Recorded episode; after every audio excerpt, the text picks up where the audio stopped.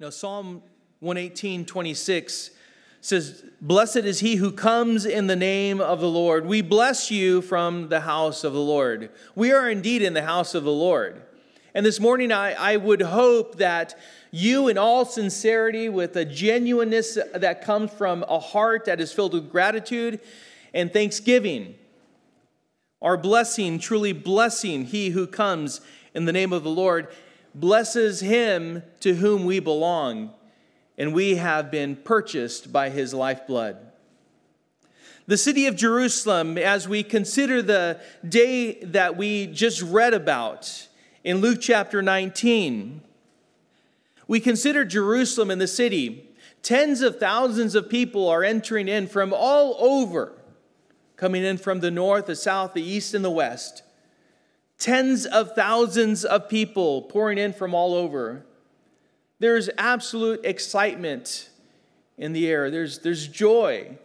There's all these songs that are being sung, the songs of ascent going into Jerusalem that were commonly sung on the way to Jerusalem. They're also anticipating because they have now come to know Jesus over the last three years, that perhaps he is our deliverer from Roman oppression. In fact, the Pharisees said this in John 12 19. You see that you are gaining nothing. Look, the world has gone after him. Even they were acknowledging, hey, listen, the world has gone after them, they, but they were going after them for the wrong reasons. We know that, right, in hindsight. But we know that Jesus came to testify of the truth, which he did so, fulfilling prophecy over 75 times. Zechariah 9 9, in fact, what we just read, is a fulfillment of prophecy. Zechariah 9 9 says, Rejoice greatly, O daughter of Zion. Shout aloud, O daughter of Jerusalem. Behold, your king is coming to you, righteous and having salvation, as he humble and mounted on a donkey, on a colt, the foal of a donkey. By the way, Zechariah was written over 500 years earlier, and here it was being fulfilled. For three years, we know Jesus had taught. As we have learned, he also corrected those religious leaders that had taken the law, the Word of God, out of context. He performed miracle after miracle, showing that he was the Messiah, the Son of God. He had authority, and he taught with authority. Remember that they had confronted him, and they were asking in their own hearts, the people were, the religious leaders, who is this that teaches with such authority? You see, that wasn't common in that day. You taught in the name of a, a rabbi. You basically parroted whatever it was that was told to you. But not Jesus. He came teaching with authority. If we back up a little bit, we consider the days leading up to Palm Sunday. How it was that Jesus had gone to the home of Mary and Martha, and he had raised Lazarus from the dead. And we know, according to John 12, 17, and 18, that this was one of the major reasons why it was that so many people were gathering around him. The, the reason why they were following him was because he had raised Lazarus from the dead. Imagine that if you were living in that day, you were curious, you were dumbfounded, you were awestruck by some of the events that had taken place. People being healed, people being raised from the dead. Thousands have been fed by a little food. But Jesus' entry into the city of David on this day, in this manner, was not set up by the people. They're not the ones that set up the whole event, bringing him into Jerusalem. It had been foreordained, it had been set up and planned by the Father. He had come to fulfill the Father's will. What had been prophesied and declared that he was the anointed one, he was the promised Messiah. The crowd was so impressed with everything that they had seen. In John 6:15, in fact, they said, perceiving then that they were about to come and take him by force to make him king, Jesus withdrew again to the mountain by himself. You see, the crowd sensed that Jesus had the bearing to be the long awaited king of Israel. He will one day reign on earth. But it wasn't set for this time, this moment. They wanted an earthly king, a king who would sit upon the throne of David to deliver Rome, uh, them from Roman oppression. In later, as we consider even the days leading up to the crucifixion, his crucifixion, Jesus would tell Pilate this My kingdom is not of this world. If my kingdom were of this world, my servants would have been fighting, that I might not be delivered over to the Jews. But my kingdom is not from the world. John 18 36. It's a good thing as you consider this world and its fallen nature and how it is that it's corrupt and it's decaying. At some point, you long for a home. You long for a glorified body. You long for God's glory. You realize, oh, this indeed, I, I, don't, I don't want this world. I, I want something that is far beyond what we have here.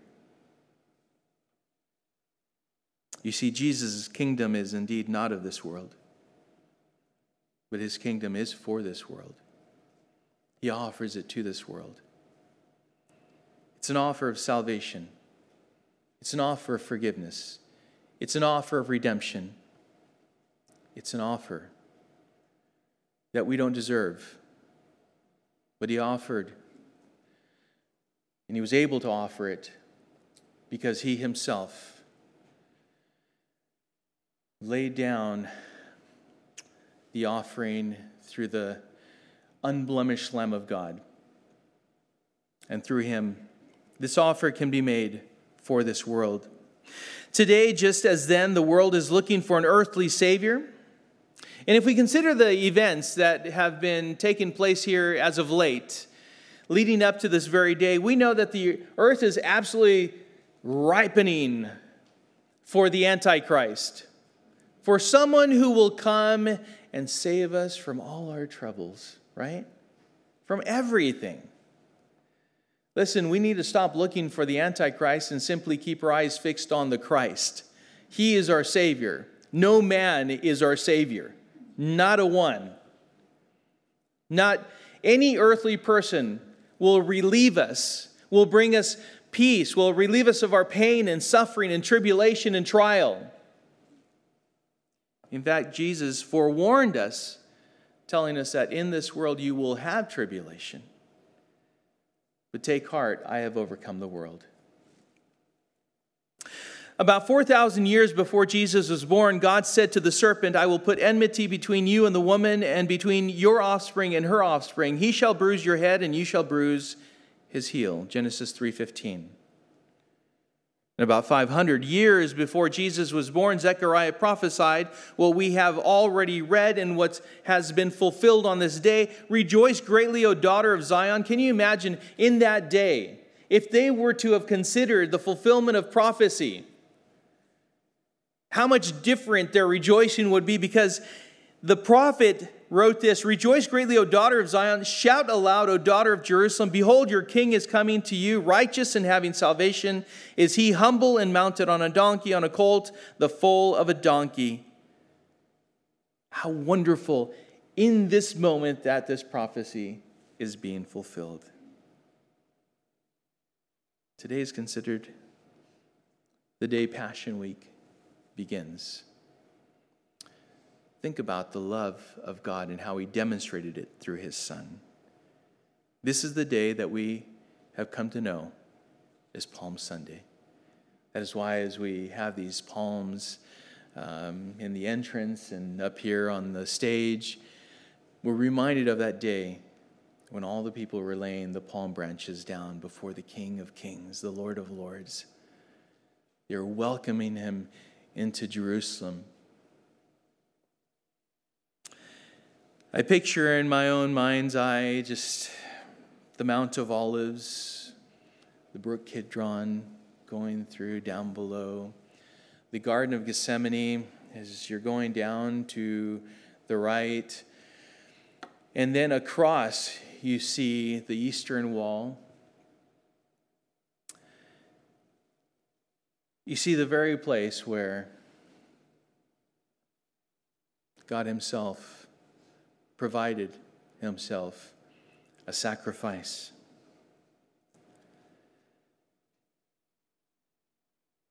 So Jerusalem can be seen just beyond the Kidron Valley. And Jesus calls for his disciples to bring him a donkey that had never been ridden. And Jesus did indeed ride into Jerusalem on this donkey. Salvation has come. Has salvation come for you? Do you know salvation?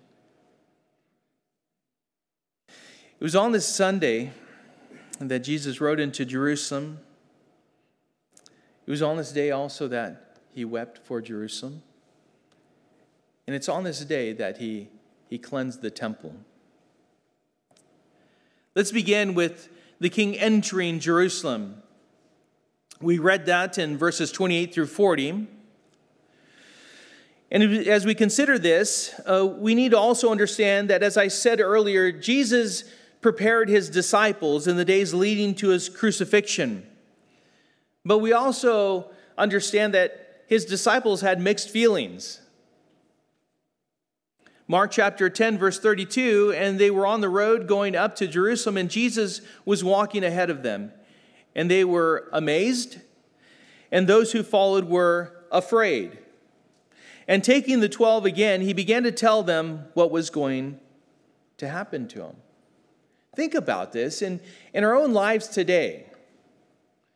Some of you are just starting out. You just got married. You're hoping to have some kids if you don't have one or two already. You have your whole life ahead of you, right? Or you're young and you see your whole life ahead of you. You have goals, you have plans, you have all of these things that you want to accomplish and fulfill in your life. You want to accomplish these things. It's, you know, Lord, come quickly, just not now. And it's true. Because you think about the things that you want to accomplish, right? You, you are, you see the things around you and, and you think, well, it's bringing fear to, into many hearts. The world is driving fear or attempting to drive fear into your hearts. The world is doing a great job of doing that, especially over the course of the last two years. But God has not given us a spirit of fear, but of power, love, and self control. In that discipline, we need to consider these things that we have before us. Remember what I said as far as the Apostle Paul said for to me to live is Christ and to die is gain. There's mixed feelings. If you're truthful, there's, there's mixed feelings. Would things in your life be handled differently if you truly had a heavenly perspective? Would they? Would it really matter much other than to fulfill God's will? in your life, come what may. Can you imagine if we all said that? Come what may, Lord. I simply want to do your will. Fine. You will, like the Apostle Paul, go through much. You'll be imprisoned, beaten, shipwrecked, left for dead. Oh, wait a minute, I didn't sign up for that. Well, maybe you haven't experienced that and you won't experience that but you'll experience other things. Is it for you as we fall under the authority and the governance of the King of Kings and the Lord of Lords? For to me to live as Christ. You see, Christ, as we know, did not live a life that was without trials and opposition and tribulation, did he? Not even our Lord. If it happened to him, it'll happen to you. It'll happen to me. Why are we amazed and afraid? Why were they amazed and afraid? Listen, these examples are before us as they were before them. Jesus had just healed a blind beggar by just his word. Jesus had a discussion with a rich young ruler. And then Jesus encouraged his disciples. What's impossible with man is possible with God. He said, It is easier for a camel to go through the eye of a needle than for a rich person to enter the kingdom of God. Mark 10 25.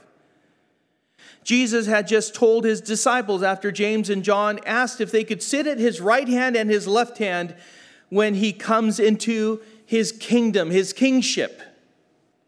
And in Mark 10 45, he says, For even the Son of Man came not to be served, but to serve and to give his life a ransom for many.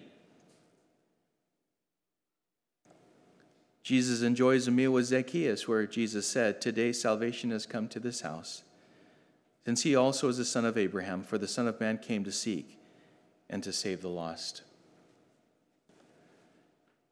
And Jesus did and said many other things that would naturally cause fear, both fear and amazement, in the hearts of those who were following him. See, again, as we consider these things, for us it's hindsight. We shouldn't be in the same place as these apostles and these disciples. We should be approaching this with a full understanding and knowledge of exactly what is before us, right? Shouldn't we approach it differently?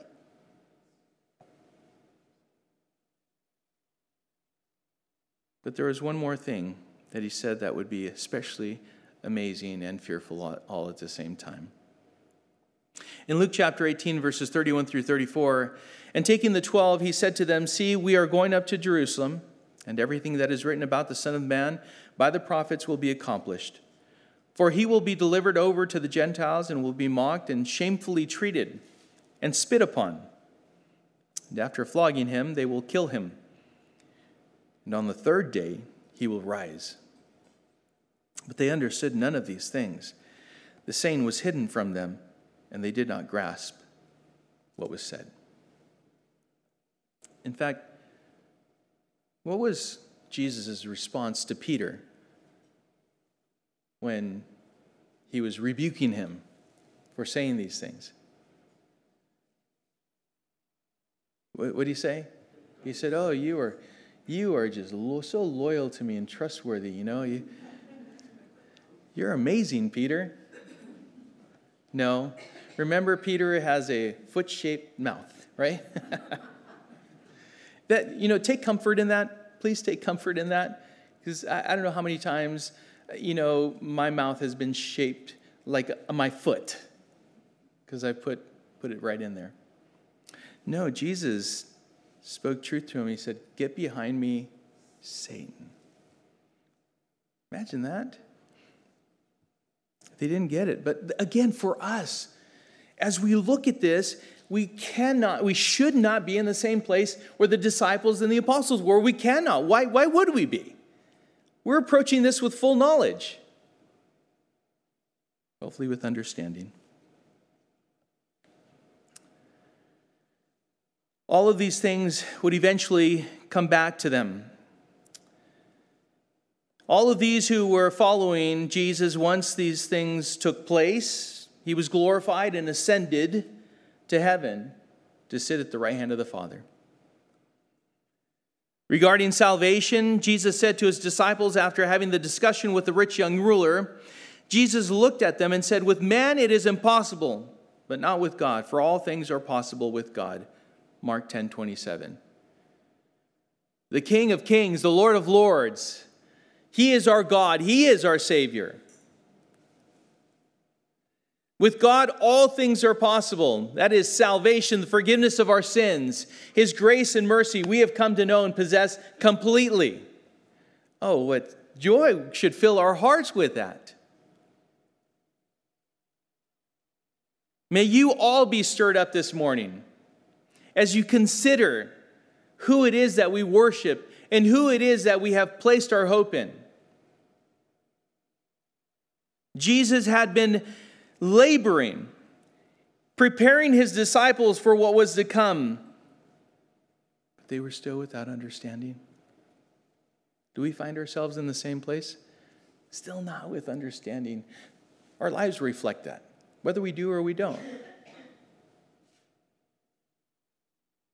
And Jesus sends these two into Jerusalem to bring back a donkey to ride in on. And they found the donkey just as Jesus had said.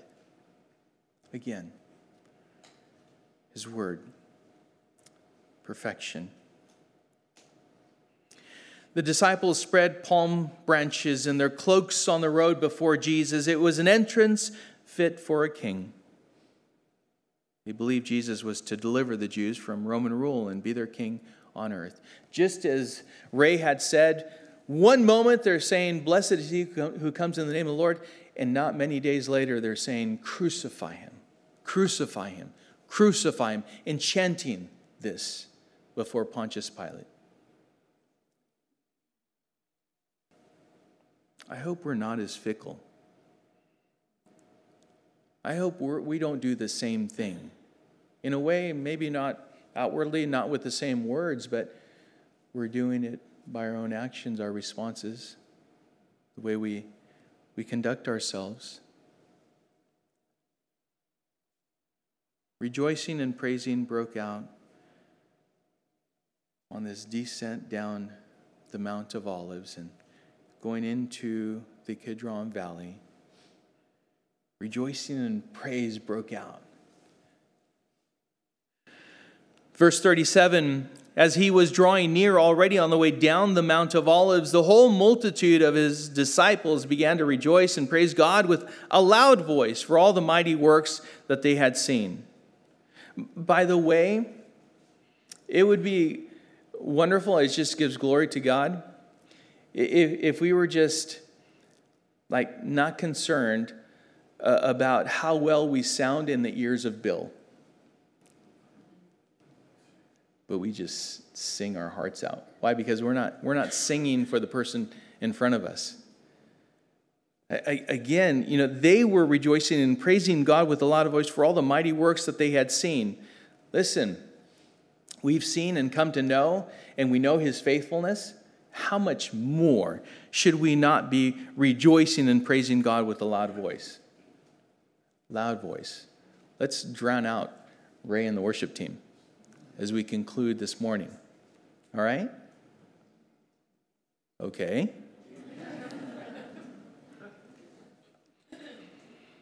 well, they praise him with a loud voice out loud for all to hear, unashamed, unhindered, without any concern for who would be offended or how radical they would sound.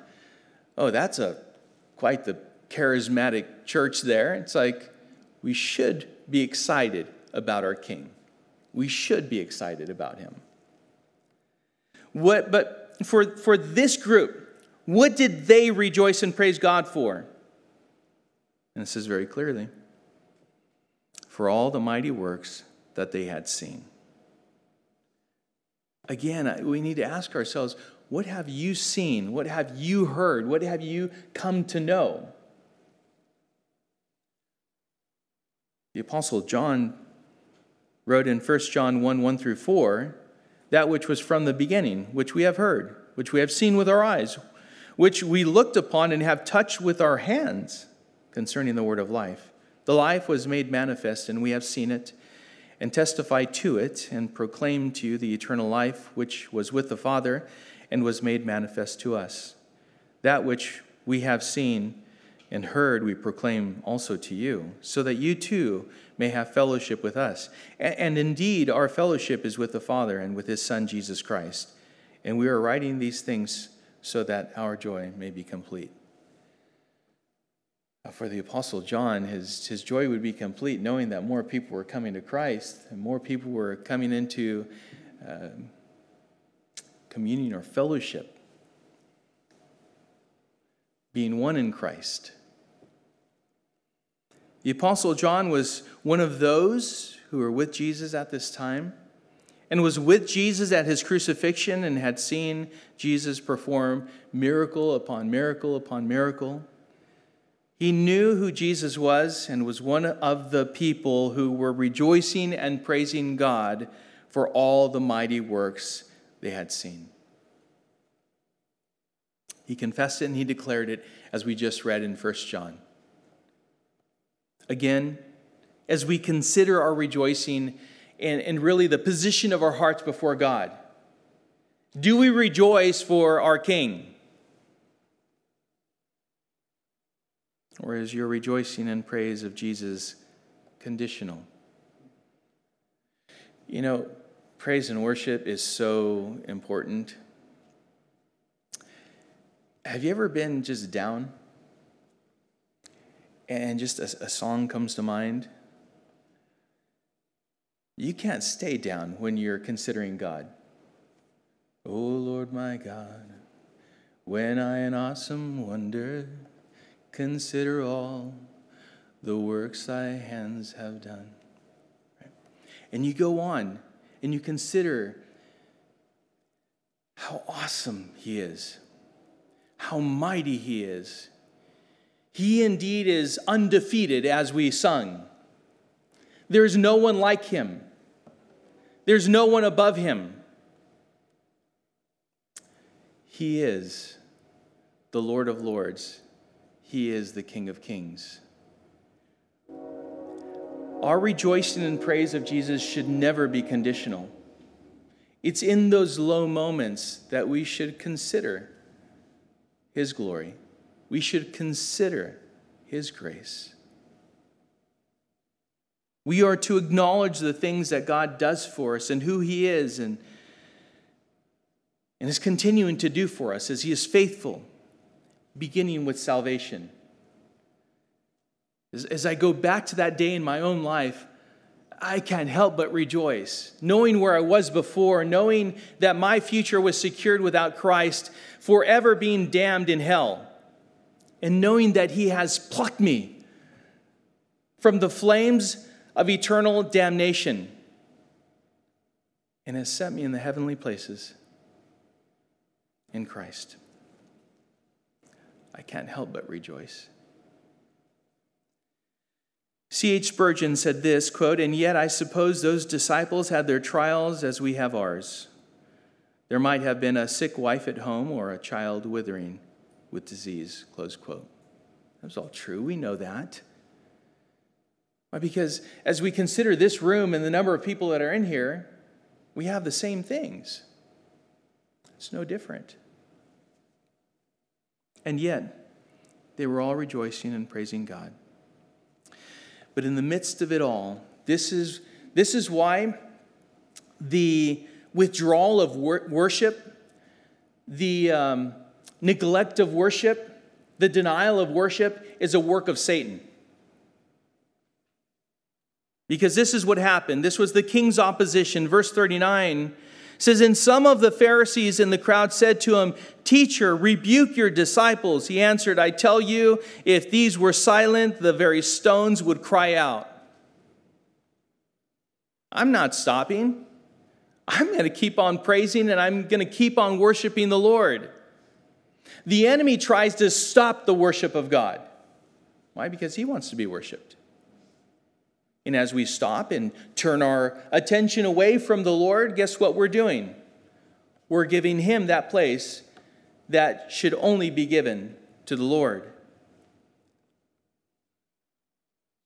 There is nothing like rejoicing, praise, and worship that gets the attention of the enemies of God. Nothing like it.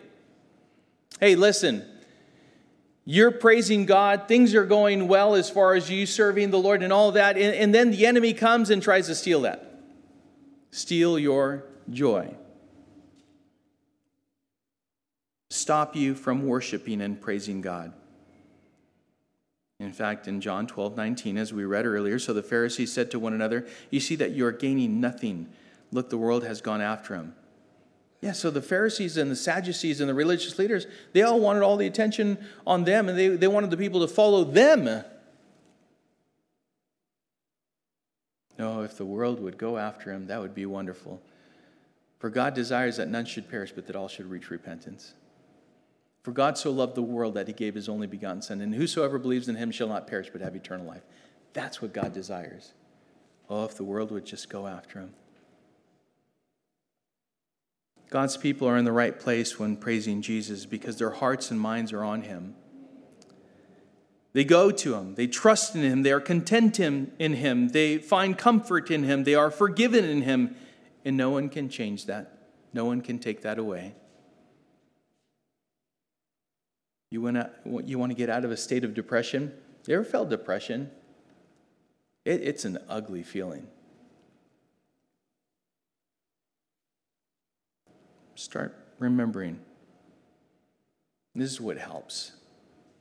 Start remembering God's faithfulness, His love for you, how He has delivered you from the consequences of sin, how glory awaits you. Start singing His praises and see how long you can stay down. You can't stay there. You just are persistent, you're steadfast. You keep your eyes fixed on Jesus, who is the author and perfecter of your faith. But Jesus answered them I tell you, if these were silent, the very stones would cry out. In, in Psalm 148,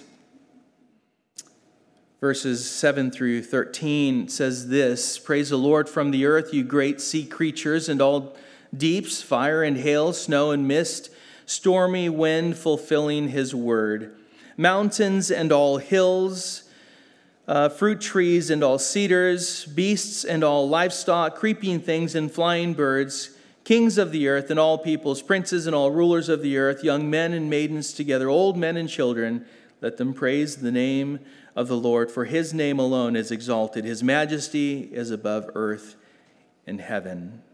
And in Psalm 96, verses 11 and 12, says, Let the heavens be glad and let the earth rejoice. Let the sea roar and all that fills it. Let the field exult and everything in it. Then shall all the trees of the forest sing for joy. Um, you look around and everything is reflecting the creator of the universe, singing his praises. The king enters, the king weeps. And when he drew near and saw the city, verse 41, he wept over it, saying, would that you, even you, had known on this day the things that make for peace, but now they are hidden from your eyes. For the days will come upon you when your enemies will set up a barricade around you and surround you and hem you in on every side and tear you down to the ground, you and your children within you. And they will not leave one stone upon another in you, because you did not know the time of your visitation. Jesus, we, we know, did not enter in on a horse, which speaks of a king who rules and leads in battle. He wasn't there for that. He wasn't a, a man of war in this moment, although he would confront and know victory over sin and death. But he comes in on a donkey, which speaks of a man of peace. He is indeed, of course, the Prince of Peace. And even upon entering the city of Jerusalem, Jesus knew that the people did not truly know peace in Jesus Christ. And as he looked over Jerusalem, again, if you consider just the terrain and you, and you see everything there, you know how it is that Jesus, at that very place, could overlook Jerusalem. And in that moment and in that place, weep over Jerusalem. You see, Jesus demonstrated a deep concern for the lost. Even his people did not know the time of their visitation. Do you know the time of your visitation? Do you know, do you know what this moment means to you? Do you come with great expectancy? Do you come with the intention of worshiping Him, uh, serving Him, giving Him, ministering to Him? For He is worthy to be served. You know, we have to come to a point, church, to where we're coming not so that we'll receive, you'll receive plenty. You'll receive plenty. But if we all come with the mindset, the heart set, that we are here to serve Him, We are here to give of ourselves. In fact, isn't that worship? The offering of ourselves? Does the worshiper come to the altar with nothing? Or does he come with the sacrifice of the heart? Does he come with something? The worshiper is of no value whatsoever if he comes empty handed, right?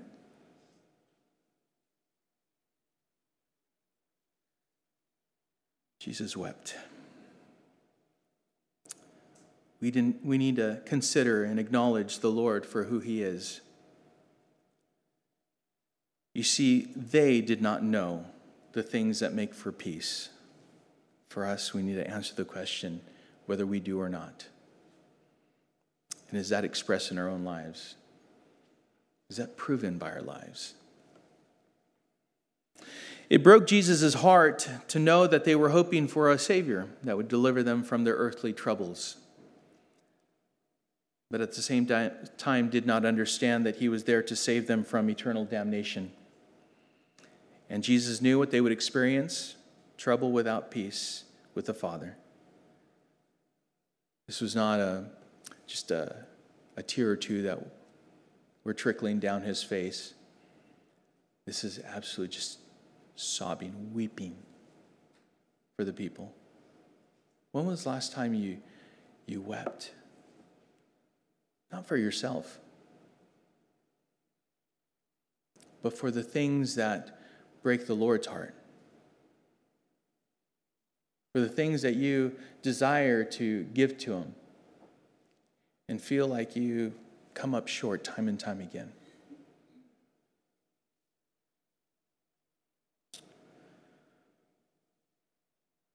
His heart was breaking at the knowledge of the people's rejection of him. Not because he needed acceptance, but because they needed to know salvation, to truly know the peace that has come near. Again, 2 Peter 3 9 says, The Lord is not slow to fulfill his promises, some count slowness, but is patient toward you, not wishing that any should perish, but that all should reach repentance. This was the day that Daniel had prophesied about, that Messiah, the Prince, would come into Jerusalem. He said that it would be 483 years from the day of the decree to restore and rebuild Jerusalem to the day the Messiah would come to Jerusalem. Guess what? 483 years from that day, this was fulfilled. And look back to Daniel 9:25 if you're taking notes. It was fulfilled to the day. Psalm 118:24 says, "This is the day that the Lord has made. Let us rejoice and be glad in it."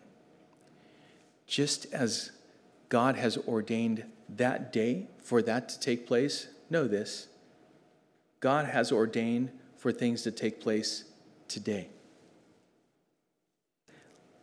This is the day that the Lord has made. Let us rejoice and be glad in it.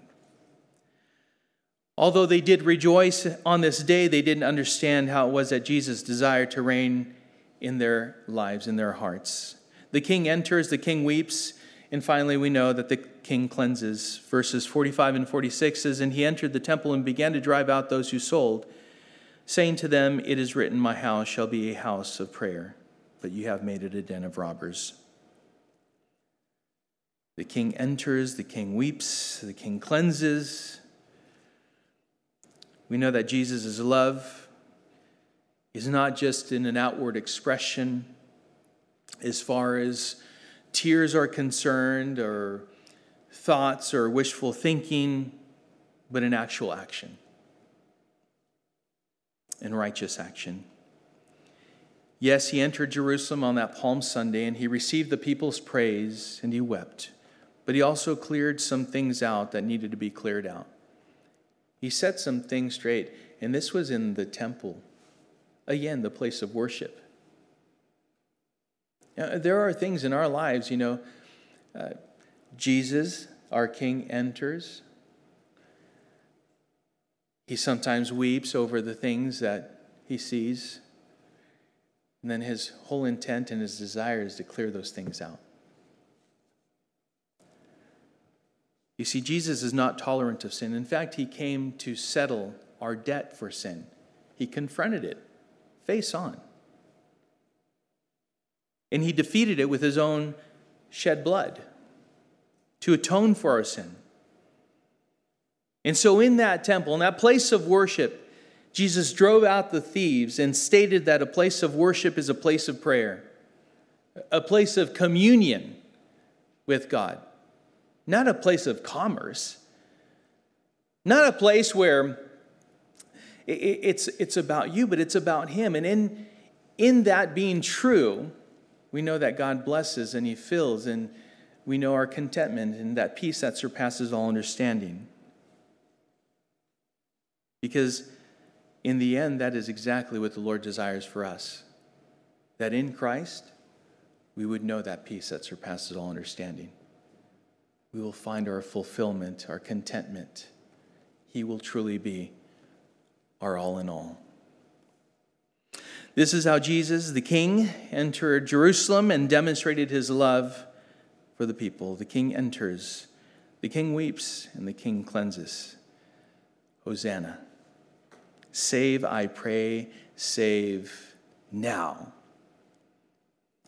I would hope that if there's anyone who needs to, number one, recommit your life to the Lord, I remember that moment I realized I knew I had to recommit my life to the Lord.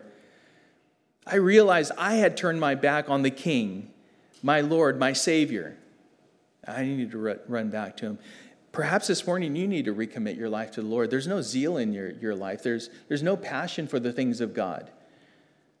You, you find that perhaps you're distant from Him. He's not distant from you, you are from Him. You understand that. There's no desire even to pick up the Word of God. There's no desire really for fellowship or to serve Him. Perhaps this is the day that the Lord has appointed for you to recommit your life to Him. Or perhaps you've never surrendered your life to Christ. You know how you surrender your life to Christ? You just yield your whole life to Him. You know, we are saved by grace through faith in Jesus Christ. I know it sounds very simple, and it actually is. You see, you can do nothing for your salvation, He offers you salvation. Knowing that if you remain in your sin, you remain condemned. That's your choice. But of course, the desire of God is that none should perish, but that all should reach repentance. Perhaps this is the day of salvation for you. Pray that you would take full advantage of this moment, that you would turn from your sin and run to Christ and ask Him to forgive you of your sins, give you a new heart. You will be a new creature in Christ if you completely yield to Him and surrender to Him. For the church, I pray that you are stirred up. We, we all need to get fired up. You know, you know what that term means. It's, it's excited about the things of God, it's, it's passionate about Jesus Christ, our Lord and Savior. We've been distracted with much. We've been like Martha, really busy doing stuff, and have failed to take that, that better place at the feet of Christ and then reflect that in our own lives. Hey, listen, they laid palm branches in their clothing before Jesus. But Jesus actually desires that instead of palm branches and clothing, that we simply lay down our very lives before Him. That we may truly know life eternal and look forward to a city that is eternal in the heavens with Him. Palm Sunday is a king's welcome into Jerusalem, but it's not a city that Jesus seeks to conquer for the people. Not in that day, not today. But rather that all would know that he has conquered sin by his shed blood, and by grace through faith in him, he desires that all would come to know salvation. The King of Kings desires above all to reign in your life. Has he gained entrance there? Has he made that journey? Have you surrendered, opened up your life to him to come in? and cleanse things out that don't belong. To make you a possession, an instrument that he is used for his glory. Today, let us rejoice, for the Savior has come and he saves, and he alone is our hope. For Jesus said, I am the way and the truth and the life, and no one comes to the Father except through me. In Acts 4:12 it says, "And there is salvation in no one else, for there is no other name under heaven given among men by which we must be saved." And it's C.H. Spurgeon that said this, quote, "It is a mark of Christ's presence when the church becomes enthusiastic." We sometimes hear complaints about revivals being too exciting. Perhaps the censure is deserved, but I would like to see a little of the fault. This age does not generally sin in the direction of being too excited concerning divine things. We have erred so long on the side that perhaps a little excess in the direction of fervor might not be the worst of all calamities. At any rate, I would not fear to try it. Close quote. You guys ready to try it? It's Palm Sunday. Your king has arrived. He is here. Our hope is here, and he is sure. The most important salvation that anyone can know is not a temporary salvation. One is eternal, secured in the heavens. No one can take it away. Let's rejoice in God and in his Son that was sent to deliver us from eternal damnation. He is our salvation and he is our King. Amen. Father, we thank you, Lord. We thank you that you loved us so much that you sent your only begotten Son. Lord, we know that this life is not easy. But Lord, you have you have come that we may know a deliverance, Lord, from our sin. Not from our circumstances, Lord, but from our sin pray, Lord, that we would see your grace, your love in Christ Jesus, and surrender, completely yield our lives to Him. That He may not only be our Savior, but, but govern us, lead us, that He may be our glory. And so, Father, do with us what you will, whether it be salvation, a recommitment, a stirring in our own hearts, a building up of your people, encouraging this local fellowship we called refuge. May you be glorified here on this wonderful day. In Jesus' name we pray. Amen.